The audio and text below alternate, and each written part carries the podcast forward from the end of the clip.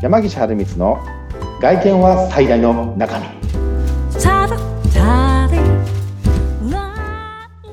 山岸春光とインタビュアーの上由紀子です、えー、山岸さん35回目よろしくお願いします。よろしくお願いいたします。そして新年明けましておめでとうございます。おめでとうございます。ここでパチパチだね。そうですここです 2024年始まりましたね。始まったね。2024年。ちょうど1年前にこの番組がスタートして、うん、だいぶ息が合ってきたような気がしました私。まあね、まあね。最初の頃に比べたらそりゃそうだよね。そうちょっと探り探りな部分があったりとか私も全然あのその服飾関係とかオーダースーツ関係のこと全然知らなかったところだからもうなななんですかそれはみたいな話をずっとしてたと思うんですけど。途中から私のあの、あの、知識のなさに合わせてくださったような気がしてたんですが。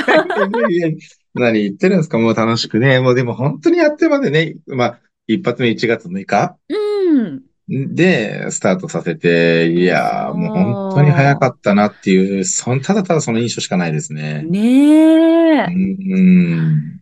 そして、このもう2年目の一発目。はいこの正月に、え放送があるわけなんですけれども、はい。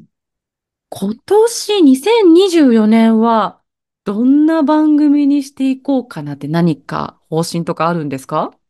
そうですね。うん、あの、2023年は、やっぱ基本的なこのオーダースーツ業界のお話をさせていただくことが多かったと思うんですね。はい。で、えまあ、今年はですね、まあ、もうちょっと深く、え少し話していきたいなということを思っておりまして、はい、まあ、実際に、例えばね、金額が、まあ、安いというか、購入しやすい価格のものから、高いというかですね、まあ、比較的高価なものとかですね、まあ、違いもある中で、まあ、具体的に何が違うかとかね。うん。うん。あの、前回の最終回の時にも言言いましたけど、誹謗中傷にならないようにですね、うんあの、まあ、価値観の違いとかね、いろんな考え方が違うこともたくさんありますので、まあ、その辺の話をね、含めて今年は、まあ、していきたいなということと、あとやはり、オーダーメイドスーツ業界がですね、今、大きなやっぱり変革期をすごく迎えているんではないかなというふうに私自身が個人的には感じてまして、うん、まあその辺のね、話も、まあしていけたらな、まあ私なりにね、感じることですけど、うん、まあそんなような話もね、えー、していけたらなというふうには思ってますね。うん。まああの、去年1年は本当に私のような一般の人が楽しめるような、主にもお役立ち情報だったりとかね、これ聞けばいいよっていうようなところを主に言ってましたが、この2年目は、業界の方もちょっと耳寄りな部分が出てくる感じですかね、じゃあ。そうですね。うん、業界の人にもね、うん、ああ、なるほどなっていうような情報提供がね。そういう視点もあるんだなっていうふうに。あそうそうですね。うん、はい。あの、まあ、やはりどちらかというと昔で言うと、テーラーさん職人のような仕事のイメージの中ですね。まあ私のどちらかというとセールスマン営業マンタイプの人間ですから、うん、まあそういう人たちがこういうビジネス関わってどういうふうに変わっていくのかとかね、どういうふうに物事を捉えてるのかとかね、まあそんな話にも展開できたらなと思ってますよね。うん。でも例えば、まあ、こん、こう言ってはあれですけれども、箇条書きにするとテーマとしてはこういうものが出てくるかもねとかあるんです、今のところ。模索というか。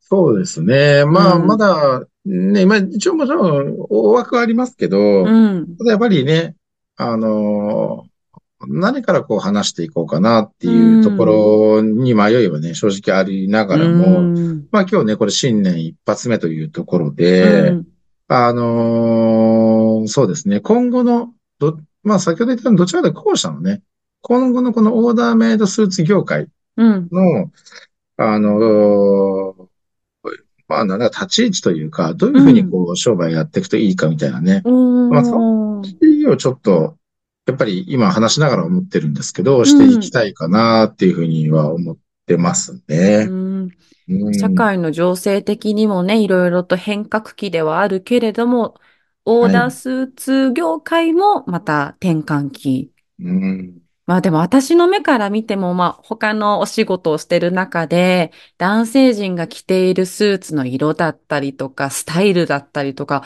山岸さんのお話を聞いてるからかしれないですけれども、うん。あ、なんか変わってきた若い子たちの着てる服とか、思う部分ありますからね。そりゃそうですね業界はもっと目まぐるしく動いてるんだなとは思います、やっぱり。うんうーん。あの、私ね、まあ今年、まあ12年目というところで、まあ本当にこの1年がものすごく変化したなっていうのをすごく自分自身は感じているんです。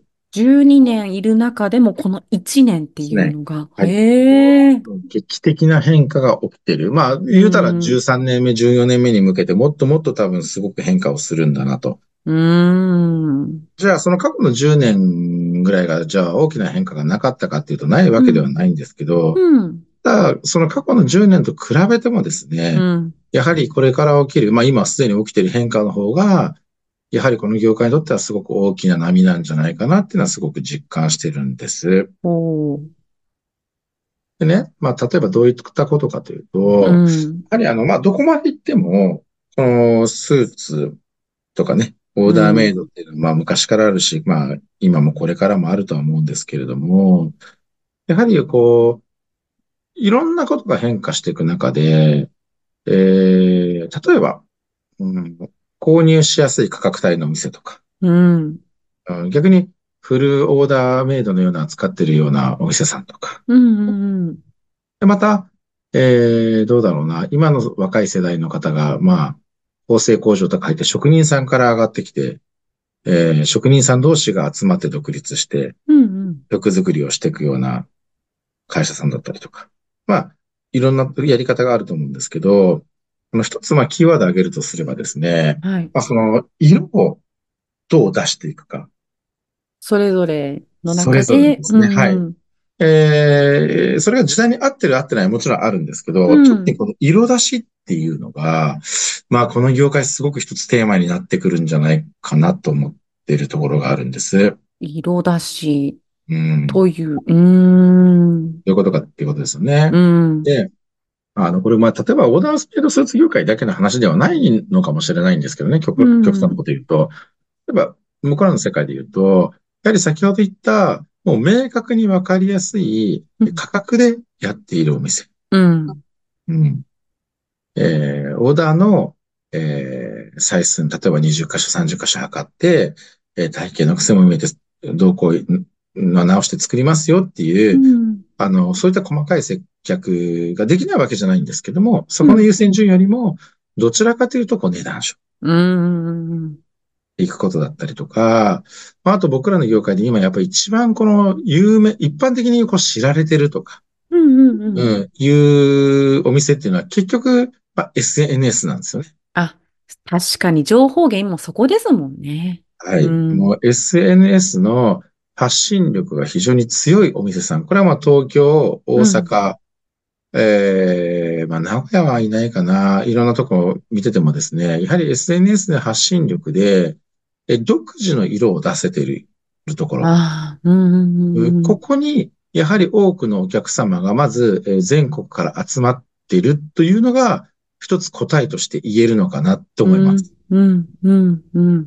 これは特にこのね、オーダーメイド業界による傾向はあるかなと思いますね。うん。うんなので、やっぱり今までって、まあ、隠れ家的なお店、知る人ぞ知るようなお店っていうのうんは一つ差別化されてたと思うんです。うん。ただ、やはり世の中が変わってですね、もう隠れて、隠れ家的なお店ってほんと隠れちゃうんですよね。うん、ただ知られてないっていう。やはり SNS とかの情報発信で、うちはこういうスタンスでやって、こういうやり方だよっていうところを、まあ、いいも悪いも別として、発信してるところに、やはり興味が惹かれてお客様が集まってるっていう傾向のパターンが一つ。うん。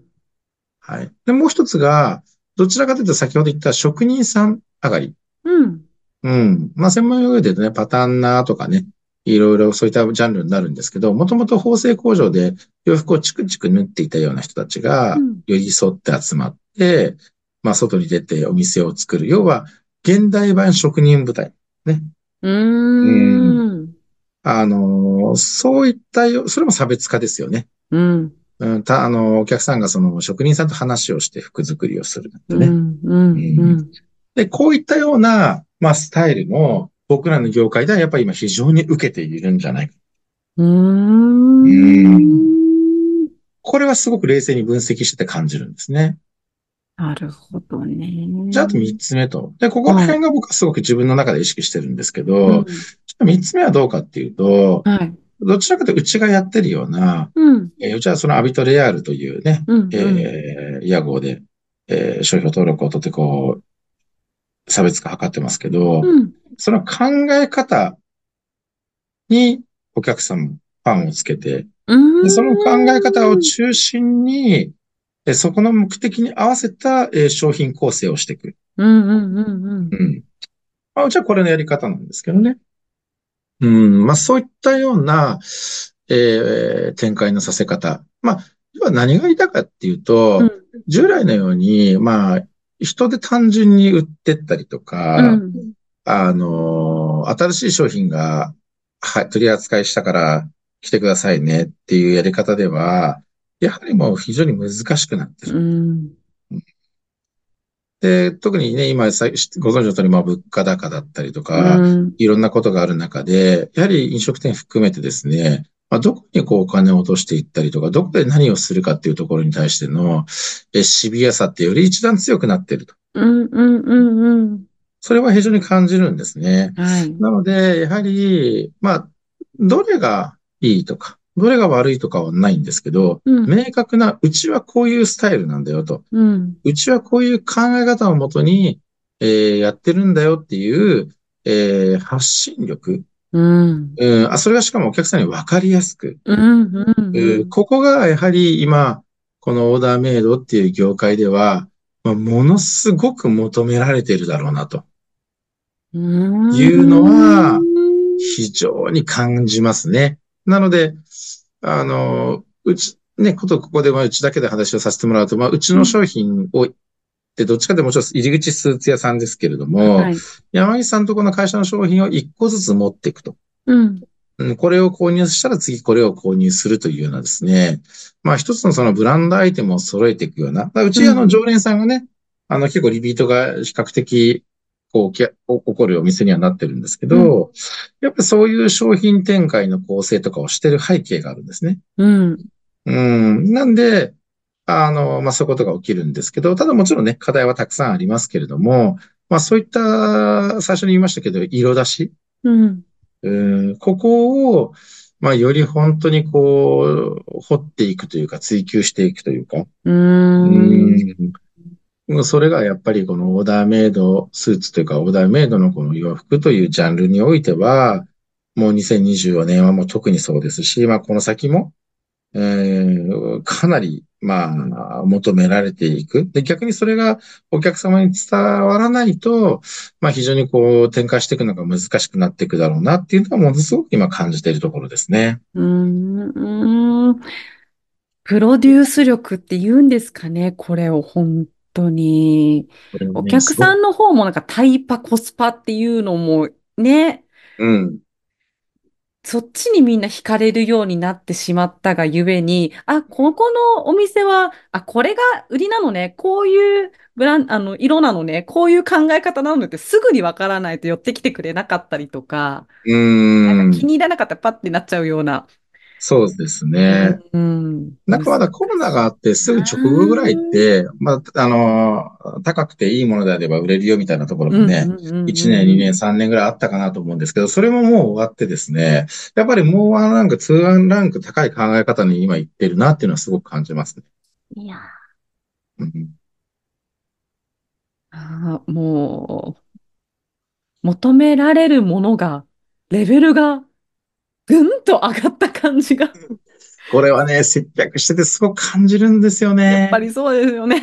うん求められる。だから、お客さんの心理というかうん、心の変化というかね。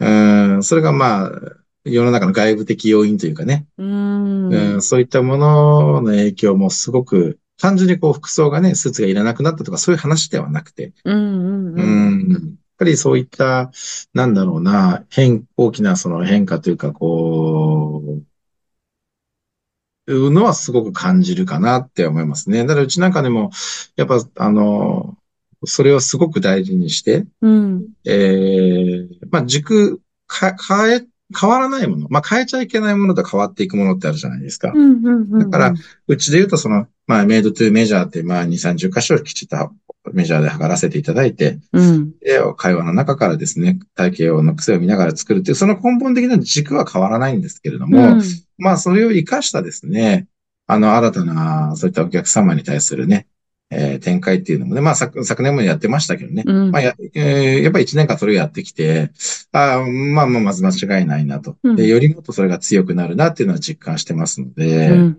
まあそういったね、えっと、このどういうコンセプト、方向性でやっていくっていうのが、まあ2024年は、えーものすごくこう求められるのかなと思うので、まあその辺をね、えーなんかちょっと業、なんか業界向けみたいな話になっちゃいましたけど、うんね、あのー大切にして、まあ、活動していくことが、まあ大事になっていくのかなっていうのは今すごい思ってますね。ありがとうございます。ちょっとね、新年度出発からちょっと難しそうなお話もね、出てくるのかななんて思いましたけれども、はい。この番組はやっぱり主軸はお役立ち情報っていうね、わかりやすいところで、うん神谷にもわかる部分でお話もいただけると思っておりますので。はい。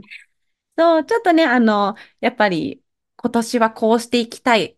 うんこういう年にしたいっていうことを考える、まあ、きっかけにもね、なったと思いますので、業界の皆様もぜひともこの番組、え月1配信となってございますので、えー今回から、まあもう初回からまたね、1年前の放送から聞いていただけたら、あ、雰囲気こんなんなんだって分かっていただけるとは思うんですけれども、うんそうですね。はい。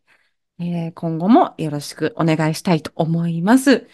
さあ、次回の配信でございますが、もう2月の話をする形になりますかね。はい、そうですね。2月の第1金曜日が2月の2日そうですね。になりますので、えーうん次回の配信は2月の2日です。皆様ぜひともお聞きください。よろしくお願いします。はい、楽しみにしててください。では今回はここまでということで、ここまでのお相手は山岸アルムツと、インタビュアーの上谷由紀子でした。それではまた次回、ありがとうございました。はい、ありがとうございました。今年もよろしくお願いいたします。